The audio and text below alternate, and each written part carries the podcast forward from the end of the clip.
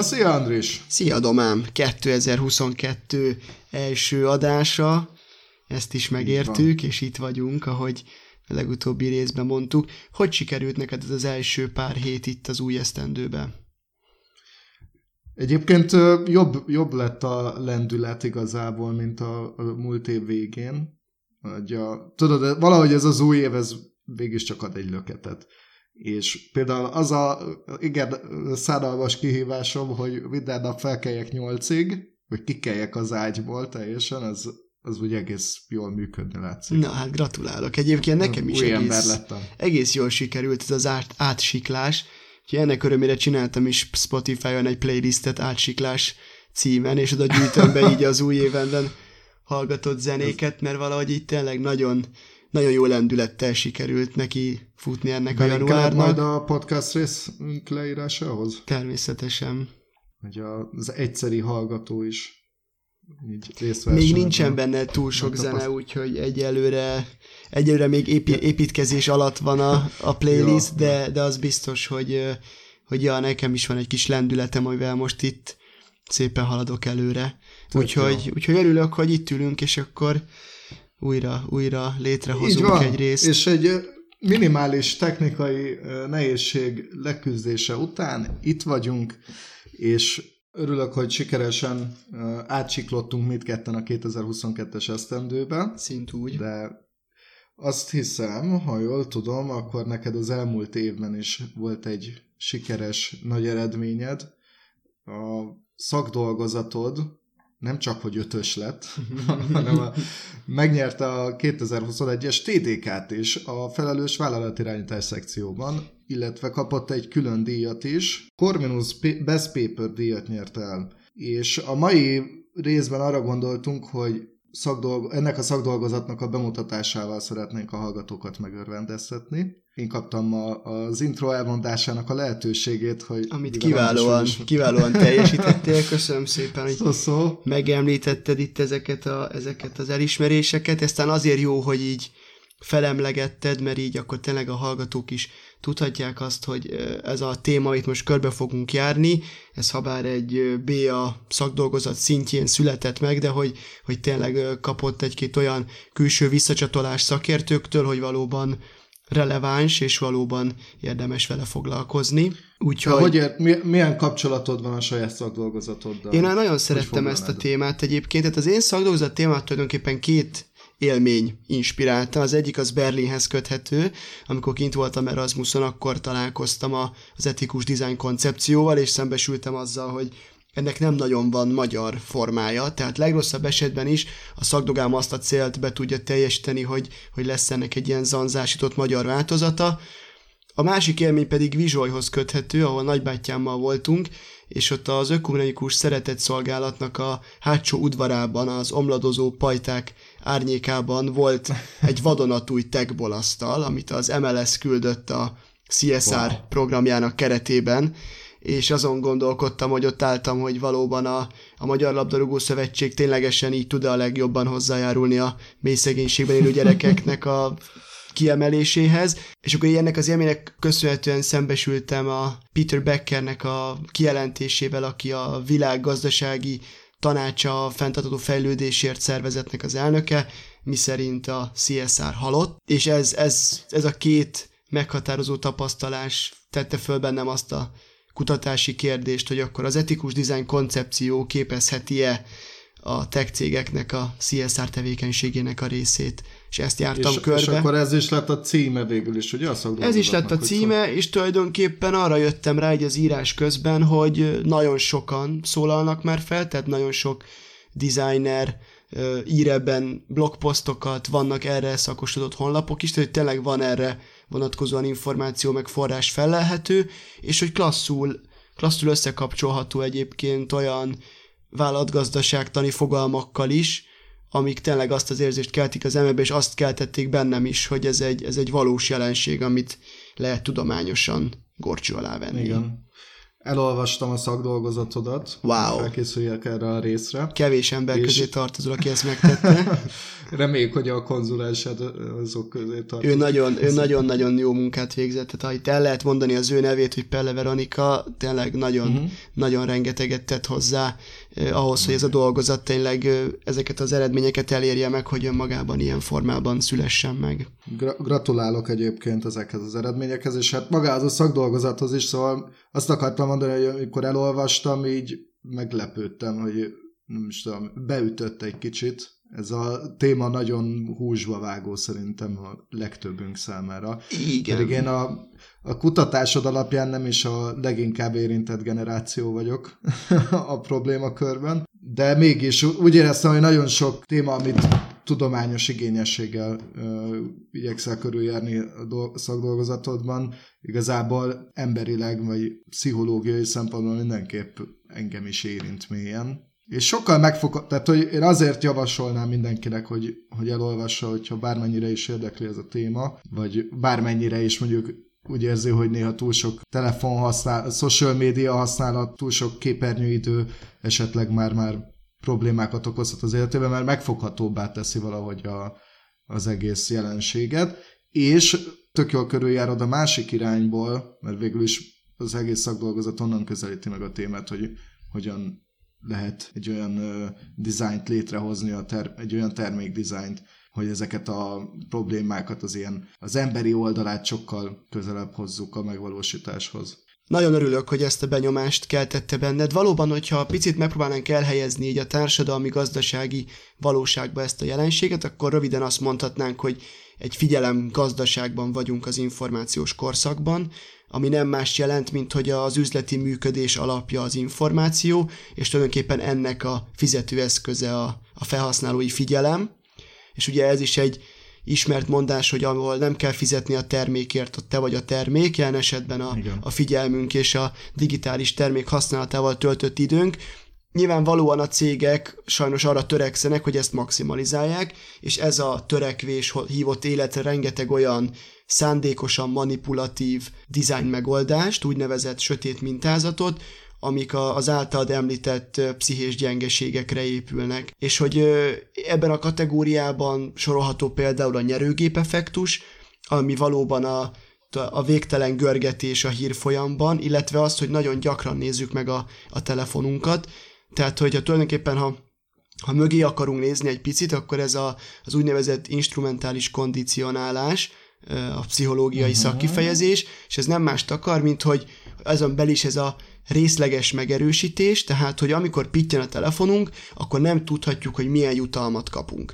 Ugye ez a jutalom lehet tényleg egy, egy üzenet, lehet egy e-mail, lehet egy értesítés a játékból, lehet egy, egy szívecske egy termék, az üzenetedre. Lehet egy szívecske az üzenetedre, tehát bármi lehet, és mivel nem tudjuk a minőségét sem, tehát ilyen változó arányú a minőség is, emiatt ö, folyamatosan nézzük, hiszen nem tudjuk, hogy pozitív vagy negatív a, dolog lesz a végkifejlet. Ez a bizonytalanság segít ahhoz, hogy úgymond kondicionálva legyünk arra, hogy vágyjuk.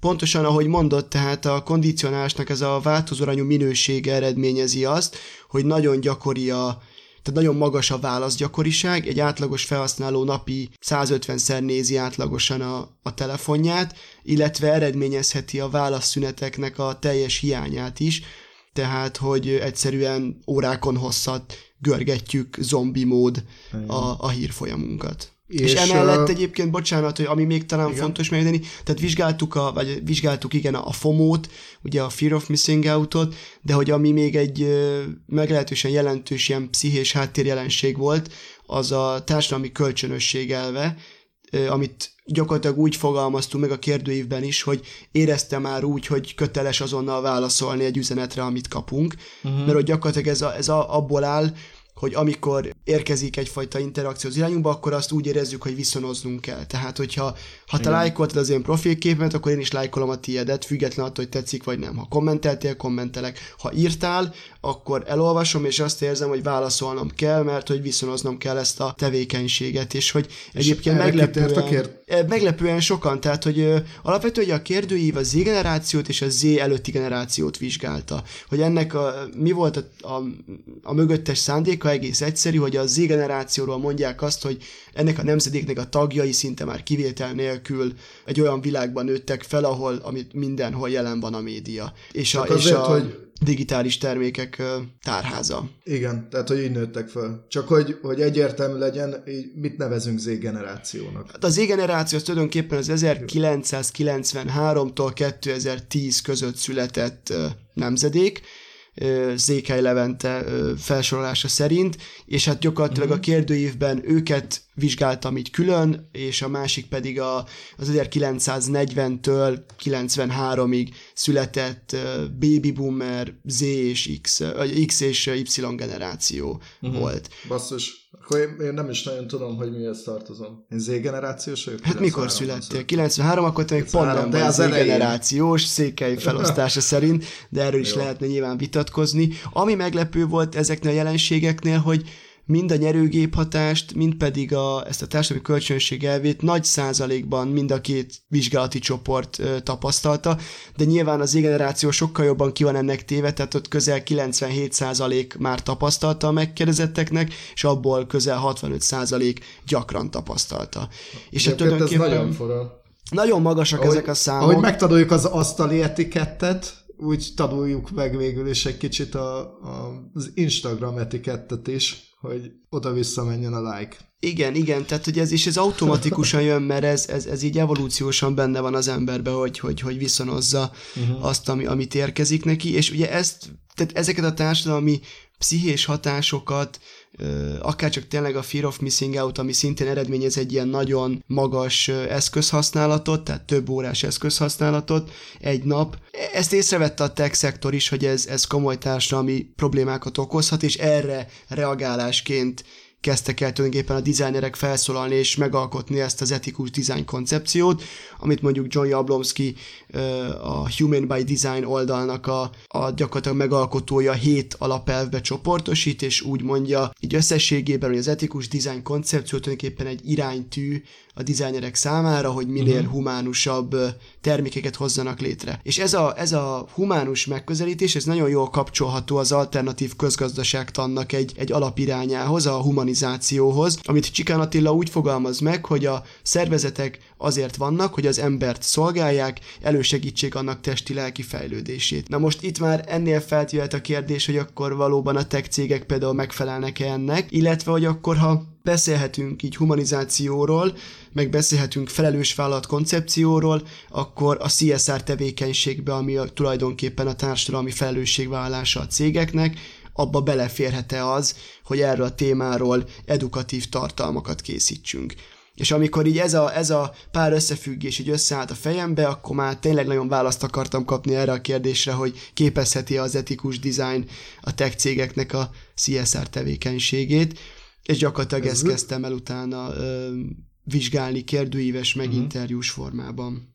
De valójában ugye, mint minden jó szakdolgozatnál, itt is végül is szakirodalmi áttekintéssel kezdted, te is. Azt szerettem volna kérdezni, hogy mennyire számít ez egy új témának? Ez egy meglehetősen új dolog, emiatt sem volt ugye magyar nyelvű anyag tulajdonképpen erről, tehát ez, ez mindenképp motivált arra, hogy ezt, ezt megírja. Ami érdekes volt, hogy gyakorlatilag egy ilyen történeti, tehát ilyen előtörténeteként tarthatjuk számol, hogy legalábbis én azt, azt éreztem, az az úgynevezett nyugat technológia megközelítés, ami alapvetően nyugodt. már igen nyugodt, ami, ami Mark Weiser Xerox vezető kutatójához kapcsolható, aki már 1995-ben megfogalmazta így két alapelvét a társadalmilag veszélyes technológiákat illetően. Az első az, hogy a fejlesztési oldalon törekedni kell arra, hogy minél több biztosítékot építsünk be már eleinte a rendszerbe. Az etikus design 7 alapelve közül is számos olyan, meg, olyan részszegmens van, ami erre összpontosít. Mert hogy... biztosítékot micsodára? Tehát a, a biztosíték alatt értem például azt, hogy fel legyen hatalmazva a felhasználó arra, hogy beállíthassa az adatvédelmi szabályait érthetően, mm. egyszerűen pár kattintással, lehessen a notification beállítani, személyre szabni, ugyancsak ide tartozik, Igen. és igazából ezt az egész folyamatot, hogy ezeket be lehessen építeni, ez, ehhez kell egy olyan gyakorlatilag design thinking metódus, hogy igenis az elején próbáljuk meg felmérni a lehetséges következményeket. Ugye a designban beszélhetünk egy ilyen happy pathről, ami tényleg az, hogy ami, ahogy elképzeljük az ideális felhasználó használni fogja a digitális terméket, Tehát például a Facebook esetén arra gondolunk, hogy nem fog feltölteni pornográf tartalmat, vagy nem fog feltölteni állatoknak a meggyilkolását. Ennek ellenére mit csinál a felhasználó? Feltölti ezeket, tehát már is szélsőséges esetekről beszélhetünk, és az, Igen. hogy, hogy ezeket minél jobban detektálni az elején, hogy már az elején be legyen építve,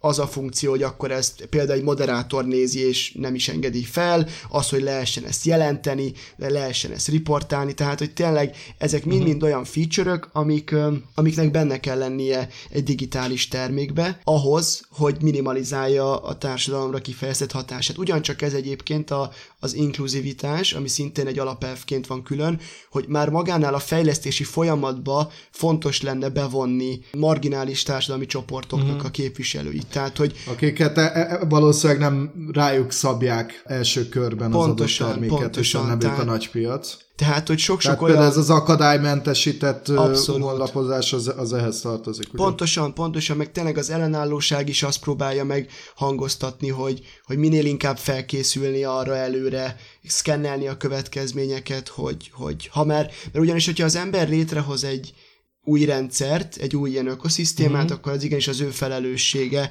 hogy az hogyan működik, és milyen hatást gyakorol a társadalomra. És ugye azt kell sajnos látni, hogy olyan dollármilliárdok áramlattak ebbe a szektorba az elmúlt évekbe, hogy egyszerűen naív gondolat lenne azt gondolni, hogy hiába látjuk, hogy társadalmilag ez, ez nem visz minket előre, nem fogják egyik pillanatra a másikra kihúzni a konnektorból. De hogy akkor azt gondolom, hogy ha már így működik, erre, erre lenne szükség, szektor, Mondjad, lenne mondjad. szükség, hogy, ki, hogy kihúzzák a konnektorból? Hát figyelj, szóval azok az ilyen társadalmi hatások, amiket például a, a The Social Dilemma című dokumentumfilm is feltár, ugye ez egy 2020-as Netflixes alkotás, mindenkinek ajánlom, akit ez a téma bármennyire is érdekel, tényleg akár csak említjük a, a polarizációt, hogy ugye tényleg ezek a véleménybuborékok, ez a filter bubble jelenség, ami kialakul a social médiában, az algoritmusoknak köszönhetően, hogy ez mennyire, mennyire szétszedi a társadalmat. Ami nagyon fontos, az tényleg az, hogy ennek a, amit nevezzünk tényleg digitális házati médiának, ennek van nagyon sok pozitívum, meg negatívuma.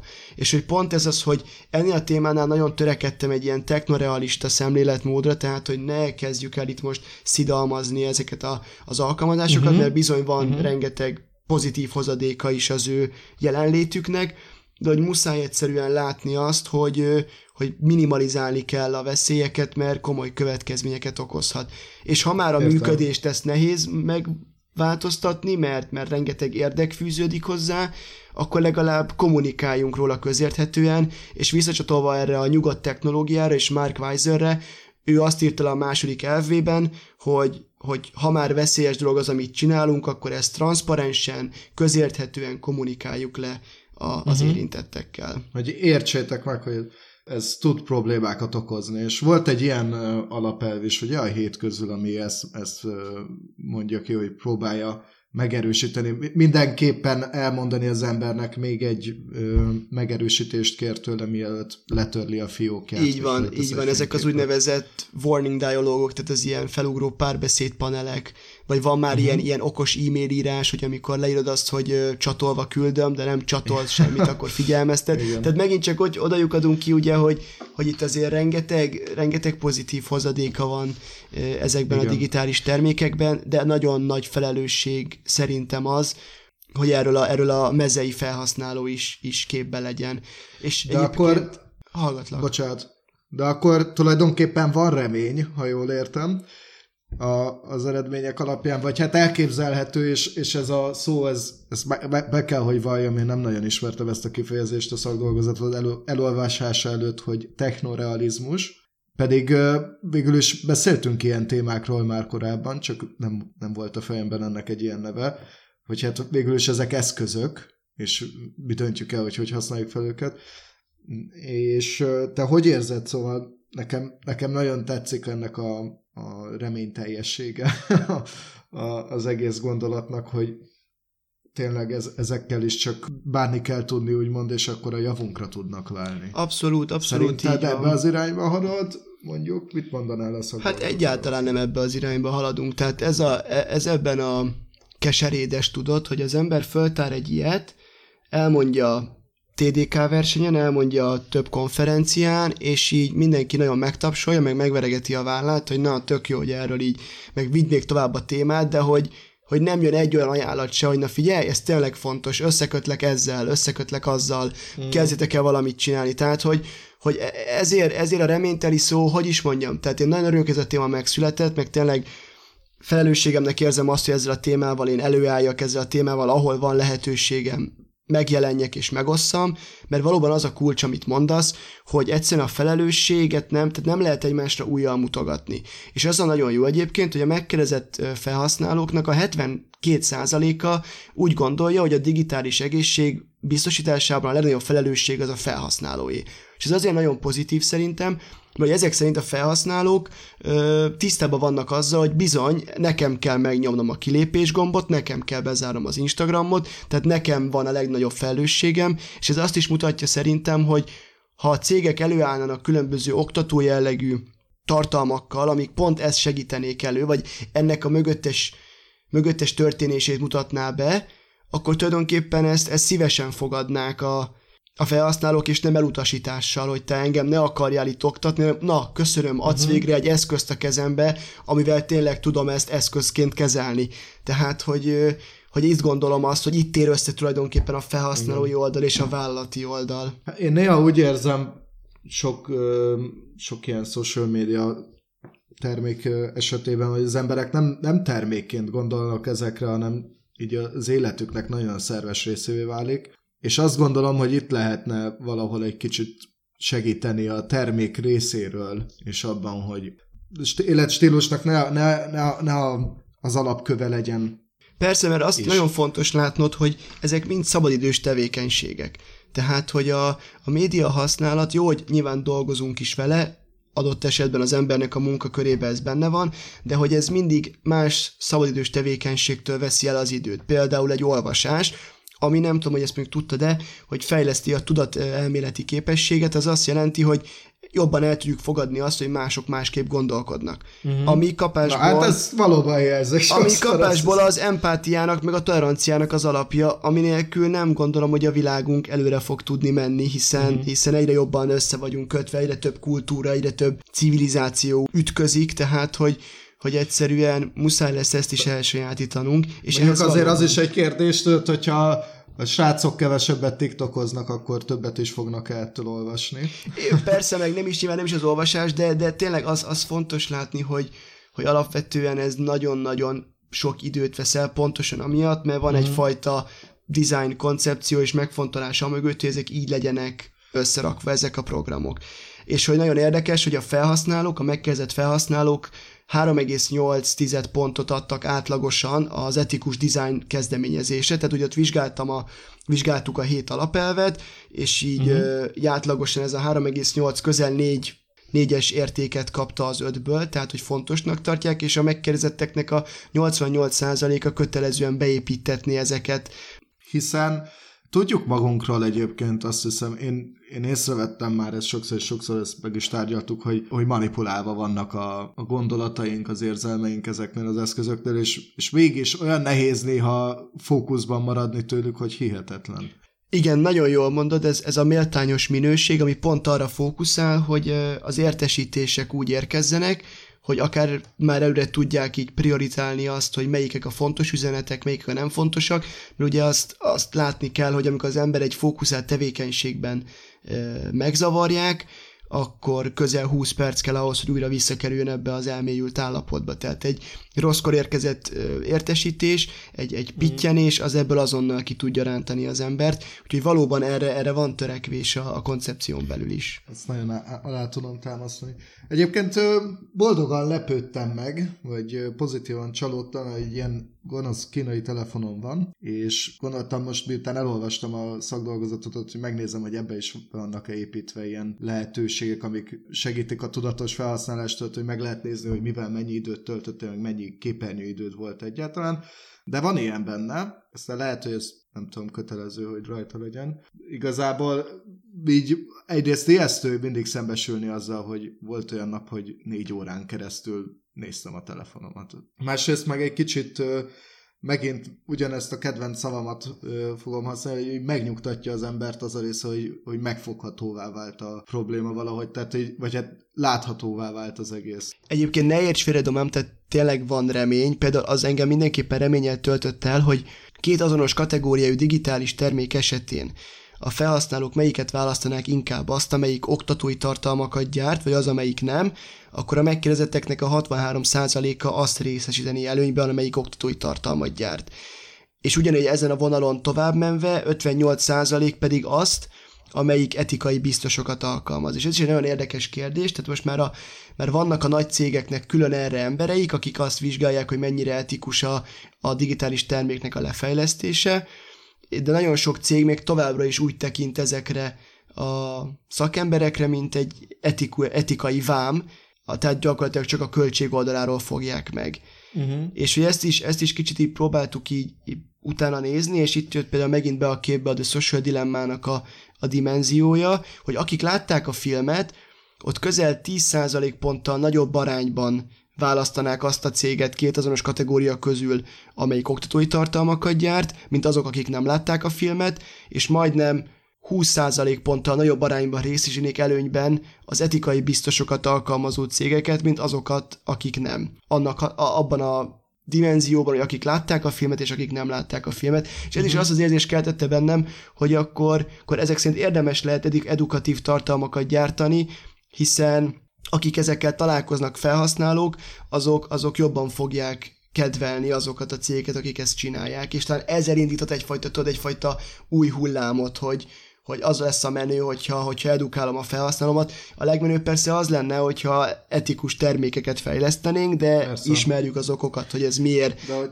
kis valószínűséggel fog megvalósulni. De már legalább tényleg transzparensen elmondják, hogy, hogy ez ilyen hmm. meg ilyen működés, ez a, ez a szoftver, az, az is azért nagyon sokat jelent. Pontosan, nem? és ennek szerintem lehetnek és... egyébként első lépései, tehát, hogy amit például én így a szakdolga kapcsán elkezdtem csinálni, Tóth Dávid grafikus barátommal, és Sándor Anna marketinges, szintén friss, vagy hát nem friss diplomás, mert korábban a diplomás, de legalábbis fiatal szakemberekkel, hogy elindítottunk uh-huh. egy olyan Insta oldalt, ami a The Warning Dialogue címre hallgat, és ezt négy hónapon keresztül minden nap kitettünk egy posztot arra vonatkozóan, hogy take a break from social media. És akkor azt próbáltuk megnézni, hogy egyébként ez, ez milyen fogadásra leel, és hát tulajdonképpen ez a 147 poszt, ez így 150 követőt eredményezett, tehát úgy, hogy egyébként költöttünk is hirdetésre, közel 12-15 ezret. De csupa organikus követés. Hát épp ez az, hogy kérdés, hogy ez, ez innentől kezdve nem beszéltünk organikus követésről, hogy költöttünk rá,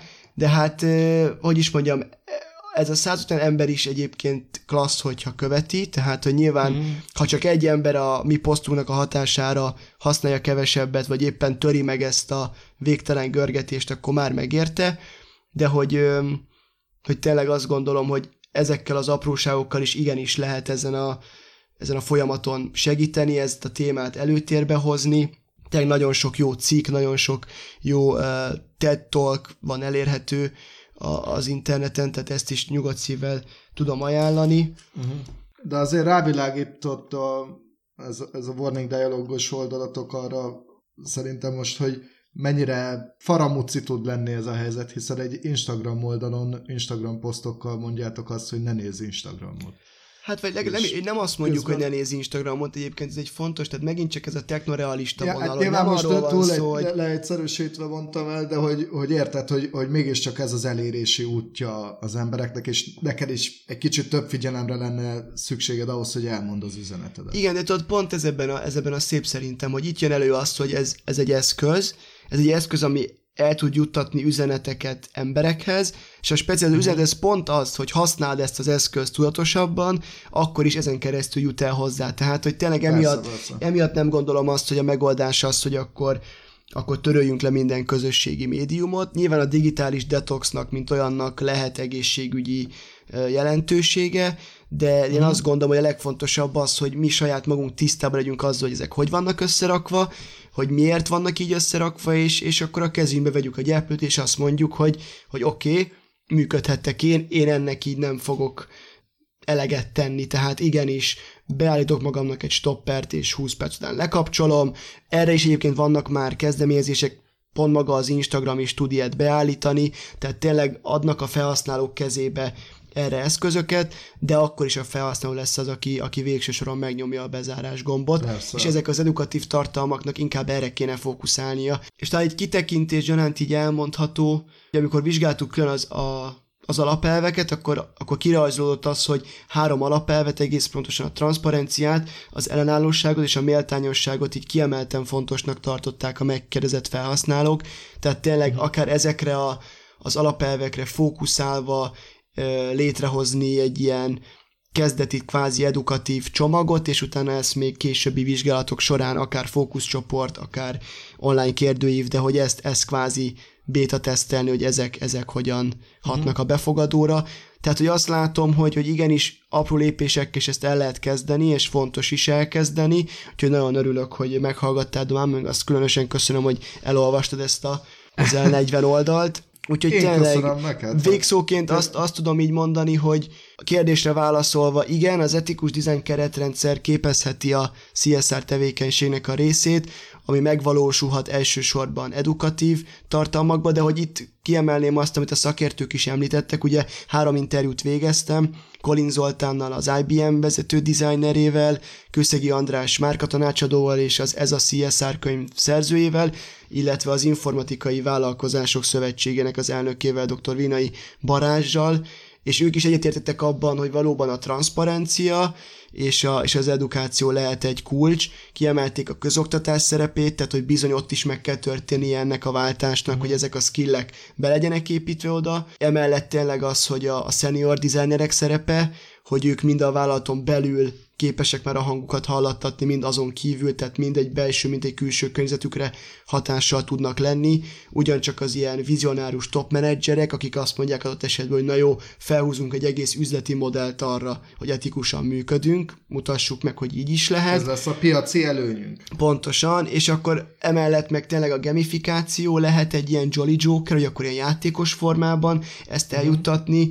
Egyébként itt megelmítem talán tényleg azt, hogy én az év, előző évben részt vettem a, a NetMentor programba, ami tulajdonképpen azt jelentette, hogy vidékre mentünk le szakiskolákba a médiatotosságról beszélni, és ez például szinte uh-huh. egy mhm. olyan kezdeményezés, ami ezt elősegítheti, és nagyon fontos továbbá a kontextus, tehát hogy megfelelően legyen beépítve ez az edukatív tartalom a felhasználói élménybe, hogy minél kevesebb reaktanciát váltson ki, és minél inkább be tudják fogadni az üzenetet, és azt gondolom, hogyha tényleg elindulna egy ilyen irány, hogy a cégek ebbe investálnának, akkor, akkor olyan tartalmak születhetnek, amik egy tudatosabb felhasználói réteget eredményezhetnek, és egy magasabb digitális egészséget, amint nyilván később a, a cégeknek a márkaértékét is növelheti, ami meg, ahogy te is említetted, hosszú távon versenyelőnyt jelenthet a többi céggel szemben, és hogyha ez így megvalósulna, akkor azt gondolom, hogy elkerülhető lenne Harari Bajós prognózisa, ami szerint továbbra is lesznek emberek, de a világot már nem fogják érteni, a világok ura az egyesek és nullák hosszú sora lesz, na ezt jó volna elkerülni. Majdnem happy end lett. de egyébként végül is az lett. Nagyon szépen köszönöm Andris neked, hogy beszélgettünk a szakdolgozatodról. Én köszönöm. Elérhető ez? Tehát, hogyha valaki szeretné elolvasni, akkor elkérheti tőled? Minden további nélkül örömmel fogom elküldeni. Abszolút, abszolút feel free. És reméljük, hogy ez a, hát azért igen, pozitív felütés a végén, ez, ez valóban legalább részben megvalósul. Nyilván nehéz téma, de, de azt hiszem, hogy ez mindannyiunknak a felelőssége ezzel foglalkozni. Nagyon jól megfogalmazott, pontosan, tehát ez egy, ez egy összetett dolog, itt van felelőssége, a felhasználónak van felelőssége, a cégnek is, pont emiatt lehetne talán tényleg ez a, ez az oktatói tevékenység egyfajta, egyfajta metszete ezeknek a halmazoknak, ahol mind a ketten profitálnak. Nem gondolom, hogy ez egyébként ö, olyan indokolatlanul nagy költség lenne, akár egy filmet leforgatni, ö, akár egy, egy, egy anyagot összeállítani. Nyilván költsége van, de én azt gondolom, hogy ez, ez mind gazdasági, mind pedig társadalmi szempontból megtérülhet, úgyhogy ö, öröm lenne látni több ilyen jellegű Igen. kezdeményezést. Hát az, a, az az érzés az emberek tényleg, hogy most egy ilyen nagyon átmeneti korszakban élünk, és most dőlnek el azok a dolgok, hogy, hogy milyen fajta jövő vár az emberiség egészére. És nagyon sok múlik azért ezen a témán. Pontosan, Domám. Na de hát legyen a Bandel Bonding ennek egy hangja. Len, legyen. legyen.